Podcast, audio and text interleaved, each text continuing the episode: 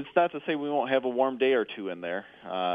In Michigan, we can get a warm day during the wintertime, but the idea that we're going to have 70s again in February, that would seem very unlikely with this winter forecast. Sure. And why do you feel it'll be more normal? What's affecting that? Well, one of the biggest influences is the temperature in the Pacific Ocean near the equator, and that is the El Niño and La Niña circulation. El Niño is when there's warmer water off of South America and the Pacific Ocean, and La Niña is when there's colder water off of the coast of the Pacific Ocean in South America. And so we're looking at a high likelihood of a La Niña event this winter. And how does that affect our weather? I mean, that you're talking about a phenomenon that's thousands of miles away. Yeah, the Pacific Ocean is the biggest heat reservoir in the Earth's atmospheric system. It's a big ocean. There's a lot of water there, and water can store a lot more heat with it than the atmosphere can. So when that changes, it affects the global circulation patterns. Now, there are other smaller climatic features that affect the North Atlantic oscillation, the way that the jet stream maneuvers over the North Atlantic.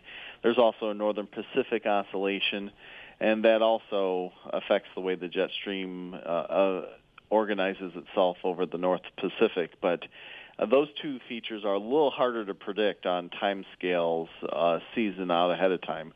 And that's why the El Niño and La Niña circulations are the main drivers for the outlooks for the entire winter season.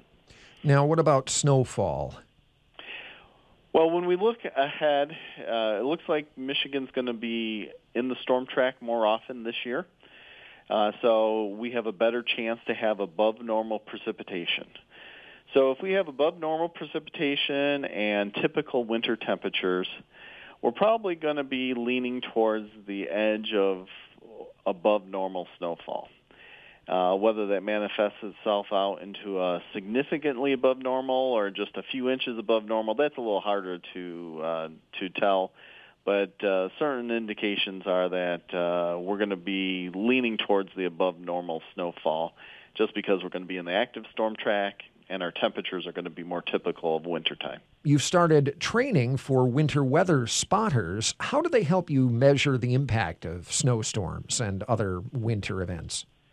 Yeah, when we look across a winter storm, everybody sees the snowfall forecast of 5 to 8 inches or 6 to 10 inches, and our forecasts are pretty accurate, and most people get in that range, 6 to 10 inches.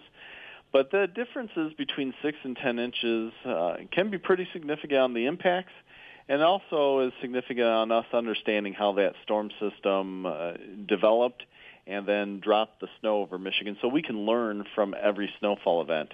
And so the snow bands that develop in large snowstorms, while you may have a 100-mile wide swath of snow, you're going to have individual bands within that snowstorm that may only be 20 miles wide where the heaviest snow fell.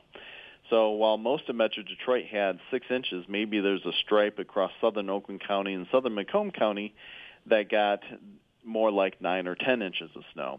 And so we need that sort of detail getting those spotter reports. And the spotter reports, we also ask for intermediate reports so that we can get updates on the storm.